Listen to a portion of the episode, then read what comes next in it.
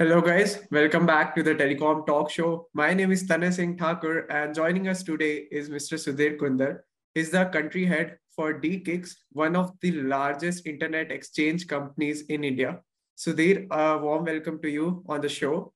Thank you. Now, now, Sudhir, you know, let's let's start the conversation by talking about something that you know a lot of Indians are very excited to learn about. Now, eh, course, it's 5G that I'm talking about. It has been launched. Two telecom operators have started rolling it out in several cities. Right. Now, now, Sudhir, what are your thoughts on 5G? And and when you look at the internet landscape in India, what do you make of it with respects to 5G? Right. So, uh, first of all, thanks for having me over. And uh, I think what you've touched upon is uh, probably the hottest topic going on around in this industry as of now. Yeah. Right. So, what what is different now as compared to the earlier launches? You know, whether it was 3G or 4G, uh, is the fact that we are already in a in a position to understand, appreciate, and see use cases happening around the globe. So, and since we don't have too much of legacy infrastructure available uh, at the adopters end, uh, the adoption of 5G, uh, mark my words, will be faster and the monetization for investing companies, whether it is the telcos or whether it is private enterprises, will be more faster than what it would have been under earlier days which we've seen how the telcos have been able to or not been able to capitalize or probably been able to you know monetize their investments that were huge in nature. So if we look at the current landscape uh, we see a lot of uh, gaps that you will have uh, 5g filling in. So today although we would you know with due respect to our friends in the uh, telecom industry uh, everybody typically, at least in a city like Mumbai, from where I come in, uh, half the time I see uh, folks leaning out of their windows and having a conversation, and uh, not only his family, but the entire uh, half the floor actually knows what's going on. So from from 5G speeds, 5G uh, availability, the whole uh, service quality is going to be different as compared to what we've been able to see. So typically, what you will see is speeds which are in reality which will be available to people for consumption. Latency which now in in true sense is the new currency right? So reduced latency is something that we see because uh, i i know of a couple of uh, individuals young young uh, uh folks like you who spend 3x of money in in mumbai because they are on a network which allows them to have super great latencies uh, because of which they are able to be on a gaming network you know? So uh, that's the need for speed that this generation has. And as as we have it on our personal uh, uh needs uh, which of course entertainment is professional needs have also evolved where it will give us use cases. Also you will be able to have capacities which you know you will be able to have workplace capacities which you can actually have 5g uh, help you cope up with higher demand that is coming on the devices. Most important is the network slicing that 5g allows you. So what that typically means is you can have support of different radio access network across the same spectrum running in and which in in reality will help you improve the reliability of the services that you are going to offer. So what is it that it will help businesses actually is it will have better battery life for you and me so we don't carry power banks. Uh, uh, the the distance of working typically. Uh, there's nothing called as a uh, uh, lockdown per se. What lockdown has been able to do is to give people uh, the ability to appreciate the fact that productivity has gone up and hybrid working is here to stay. And when you are going to continue on a hybrid environment, you need to have roti, kapada, makan, and internet forever now. It's not a COVID phenomenon. And hence, reliable speeds, like as, as I told you, and I appreciated uh, the fact that you are patient enough for the five minute delay in coming in. Uh, the hotel where I am as of now, uh, had a Wi-Fi network that typically didn't support such a small uh, requirement of joining in on Zoom. And here I am on my mobile network, uh, thankfully uh, being able to at least have a seamless conversation with you. Uh, then it comes to augmented reality, virtual reality, which will help industry use cases actually get into a uh, you know reality of monetizing what AR and VR can be used, whether it is pharma, whether it is uh, uh, research and development, whether it is manufacturing, and a host of other uh, verticals, as we would want to call it. Uh, again, uh, rural innovation and rural penetration will also go up because, as you would know today, uh, we still have about 47% of India which is co covered as far as actual reliable internet uh, availability is concerned. And I'm sure uh, the right intelligent usage of 5G can help that as well. So as we say in our own understanding, there is something called as the digital triangle that we look at as of today, where since we are in the midst of data centers all around and they are warehouses of uh, uh, data, uh, where uh, you know everything happens ubiquitously, but behind that seamless working is a lot of uh, infrastructural and manpower deployment that goes in. So when one hand you will have the data center going close to the use cases. So today you have it at the metros, but very soon you will have data centers which will be on the edge. And at that point of time, technologies which are actually in play globally and will be faster adopted in India. At one end, you will have uh, AI, you will have 5G, and you will have IoT. And once you have this effective triangle of digital interconnection, you will see a huge difference in the way in which the connected cars are performing as it is you see a lot of organization technology and uh, getting adas and get saying you know my car has got internet inside and th- those are one of their key uh, selling propositions but that's just tip of the iceberg and there is so much more that will be possible eventually when you see the services being rolled out the use cases being appreciated and adopted and implemented in india. So that i think uh, is one of the key things uh, which i feel uh, we will see by virtue of having the rollout of 5g uh, while 4g uh, also gave a lot of excitement and then the story flowed as it is but I think there will be a sense of realism and a sense of uh, because this is the first time that uh, enterprises will be able to get into their own use cases and utilize 5G to the best of their you know output based goals that they have got. Now, Sudhir, I think you touched upon almost everything important that's around 5G.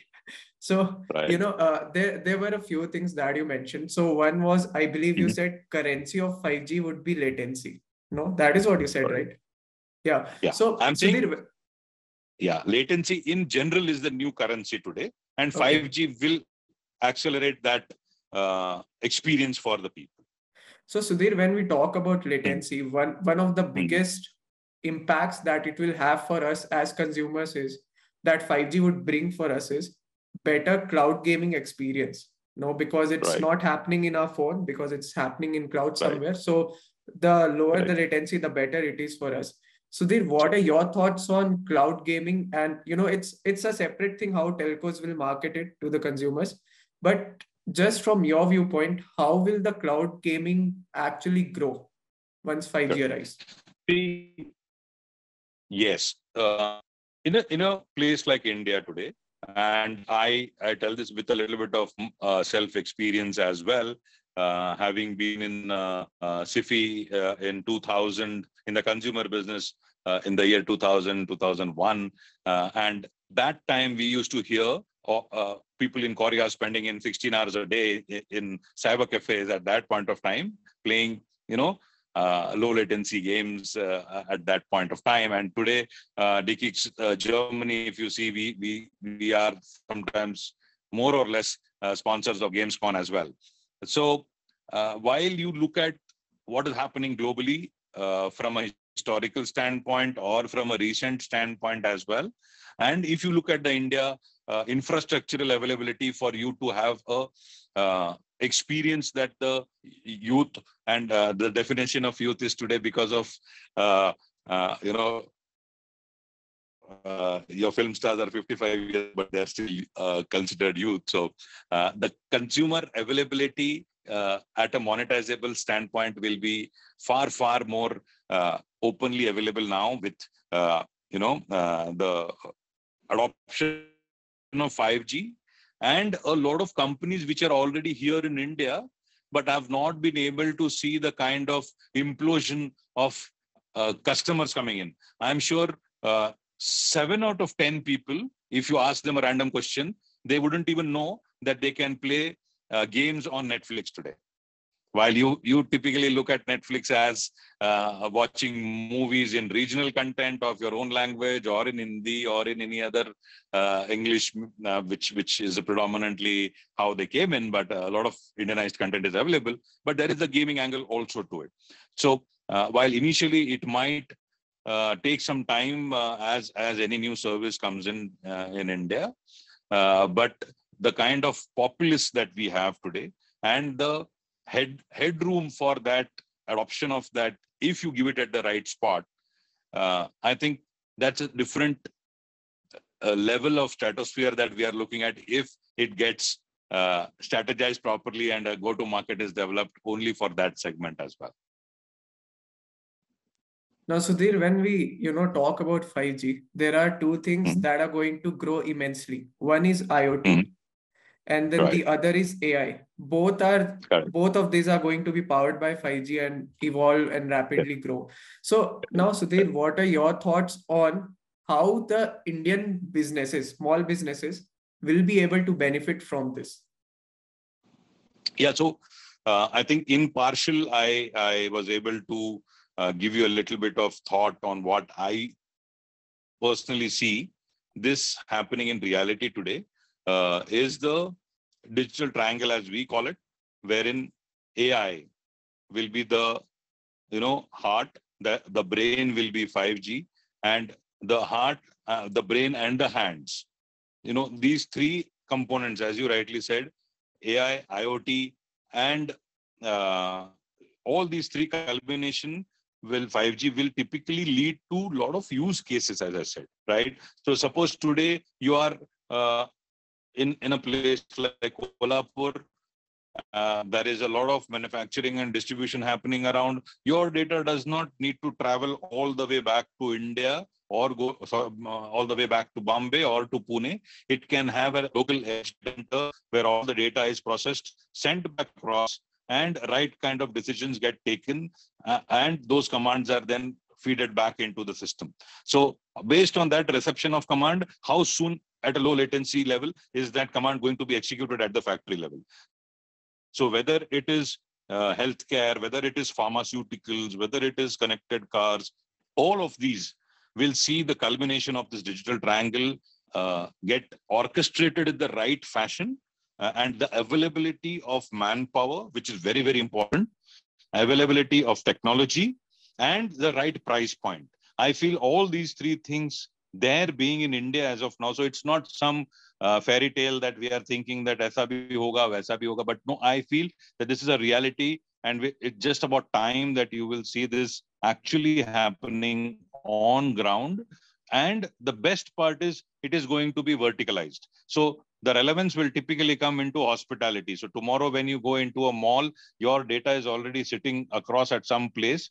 So they know that, okay, the gentleman has come. He was looking for, uh, you know, a pair of cool sneakers. And the moment you go, you will have a uh, blip come on your mobile handset, which says that, you know, welcome 20% off if you come to the second floor and take it. So there are n number of uh, use cases that we feel, uh, which we will see happening. And as you are uh, you know, uh, rightly aware of the fact that in the length of breadth of this country can actually be an advantage now because we are very fast, not only in understanding what is going to work for us, but we are also fast in execution when it comes to tech-driven uh, adoptions.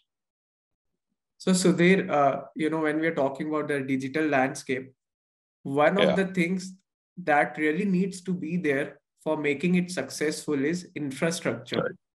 Now, right. when we are talking about infrastructure, do you think India is growing at the right pace or it is where it should be right now? Well, uh, that's a very uh, sensitive and a tricky question, if I have to say that. Uh, but uh, it doesn't hurt to call a spade a spade. And uh, I personally believe that uh, that's one space where there is always room for improvement. While from a neutrality standpoint, I would want to say that we see that the government's initiative of getting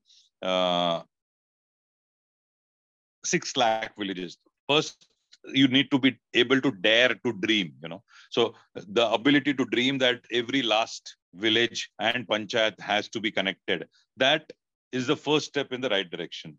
And if you dream that way, then you will do your backward integration to understand what all you need to do. And imagine the headroom today that you are sitting at 2 lakh 60,000 villages which are connected. So when you want to do that, go two steps back and you see what is the kind of infrastructure that is available today to connect the metros and how do we have to invest right kinds of uh, public private uh, assets that are available for disposal in order to understand that not everything needs to be working in silos. When you are able to orchestrate that as a single uh, uh setup that is running towards a common objective i think uh, infrastructural deployment may not be a great challenge, but the availability of existing resources. And as I always tell my people in my organization in its own small way, uh, it's not important as to what you have. It's what you do with what you have that becomes important. So uh, I'm sure there is a lot of space and a lot of learned people who would be working on this as of now. Uh, but in bits and pieces, those pieces are available. The ability of a single body to put together this jigsaw puzzle, which are partially owned by the government organizations, which are partially owned by private enterprises, and do something that works for the nation as a whole and a shared infrastructure that everybody today is able to take forward to see that digital Bharat. So typically today, what we do is we talk about digital India, and for you and me, India is these four metros and a couple of sub metros that we talk about. But I think there is room enough for a, a growth when you actually think about beyond these four metros and the sub metros that we're talking about. So my my take is that while infrastructure is growing at a certain pace, uh, uh I think we, we are we are still uh, doing a couple of thousand kilometers of uh, fiber rollout as a nation, uh, which can on a monthly basis, which can further be accelerated and come into a different number when existing resources are also tapped and ways and means to ensure that all participants in this eventually come out with a win-win proposition for each other. Well, Sudhir, what is DE-CIX really doing here for India when it comes to digital infrastructure? Right. So, see, if I have to give you a little bit of a uh, tongue-in-cheek kind of an answer here. Uh, three years back at this time, we had an active base of about 74 odd customers, right? And from that point on today, we are at about 585 within three years. So when I say this, uh, it sounds just as a number. And when you're talking about millions of subscriber bases, this number seems to be trivial. But when you look at how the AS number growth happens across this industry, uh, it is something to be very proud about as an Indian. And for us, a little bit more because we made it happen is the fact that in these three years, DE-CIX became number one in terms of connected customers across India as per Peering DB, which is open for everybody to check. And DE-CIX Mumbai became number one in terms of connected customers across Asia Pacific amongst 29 countries and 153 internet exchanges. So, how did this happen? We bought ease of doing business to play. We invested a lot of time, effort, energy, and obviously money at the right time to get our infrastructural deployment in place. All our point of presence, as we call POPs, are set across data centers only of global standards. And as a result of which we gave the highest amounts of uptime. So if you're an internet service provider today, you are in a position to get yourself educated because of our ease of doing business. then understand the value that an organization like DE-CIX brings in, help you save 90% of the cost that you are today paying to a telco, and deploy that money rightly into your own network to give your customers best quality service and value added services also because there was a ton of money that you had saved because of onboarding with us. But in order to serve you there is a lot of effort energy that went behind it right before covid hit. So at that point of time what happened is all the workloads that were there in enterprise heavy hubs suddenly moved to the residential hubs. And people like you and me started depending upon internet not only for our uh, financial well-being because ultimately you are also doing a job and so am i. Uh, but after putting in those 16 hours a day kind of work you require one or two hours of entertainment and that again helped because those guys were able to get seamless upgrades. The telcos were not able to give upgrades on the right time because those uh, uh, backhauls and those last miles were not in place at that point of time in those rescom areas. And that's where the isp was able to give the service at the right time. And what would take typically 8 to 12 weeks for a isp to get right kind of upgrades we would do it in 3 days and 5 days for them. Uh, if i have to give you some statistics which my team can share later on uh, in these 2 years uh, you know vertical wise I've seen a 3000% growth in uh, a particular segment, uh, 1300% growth uh, in traffic in uh, uh, my uh, ISP segment. the VOD and gaming has seen four figure growths. So all this is possible only because you have a robust setup that is available for you and we are very discerning when it comes to our customers so even if at a 60 70% capacity we would actually do an outreach and let them know that uh, guys since you are dependent on a uh, telco provider to upgrade your capacities this is what you have touched and it would be nice for you to start a conversation so that you don't get into a glitch in the last moment so whether it is deployment of uh, infrastructure which are at the global level like if i have to give you an example today uh, a single access port giving you multiple services is not available across India today. And that is the reason why we are able to serve customers not only from India, but also from SAARC countries when it comes to the B end, which is the ISPs and the large MSOs and all. And hence, we become the first uh, company to be considered when any large gaming company, any large uh, uh, uh company which has huge uh, investments to be made either in data center or their operations in India, uh, because a, a, significant catalyst sits out of that data center makes his life easy because he's able to then, as a business uh, making decision, see that peering is available, direct cloud is available, Microsoft Azure will come, which will be available, and a single investment in an access port helps that organization to slice and dice their digital transformation plans according to need. So there is no lock-in. So uh, today they come across a major lift and shift uh, kind of a requirement while they are moving into a large uh, location. Uh, having 20 terabits of uh, traffic to be moved will become a huge challenge. But now when it is us in the picture, having a DE-CIX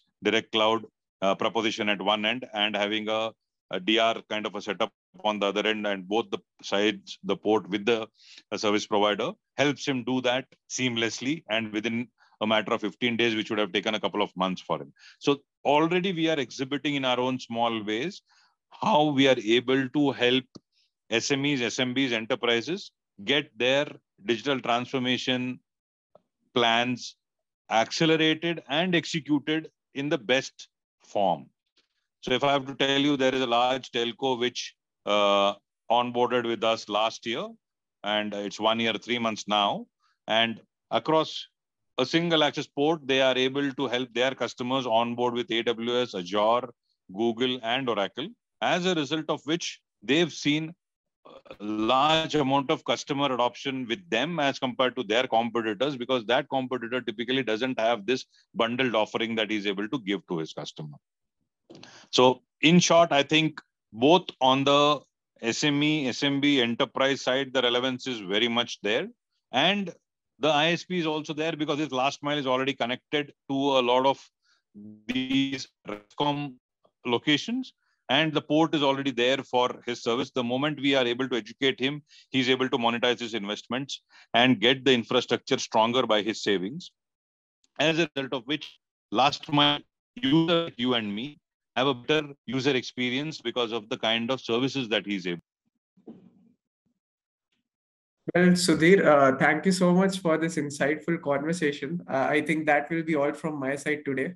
I wish you, you all the best for the future, and I hope we can have more conversations like this. Sure, sure. It was a pleasure catching up with you. You take care. Thank you very much. Wish you all the very best.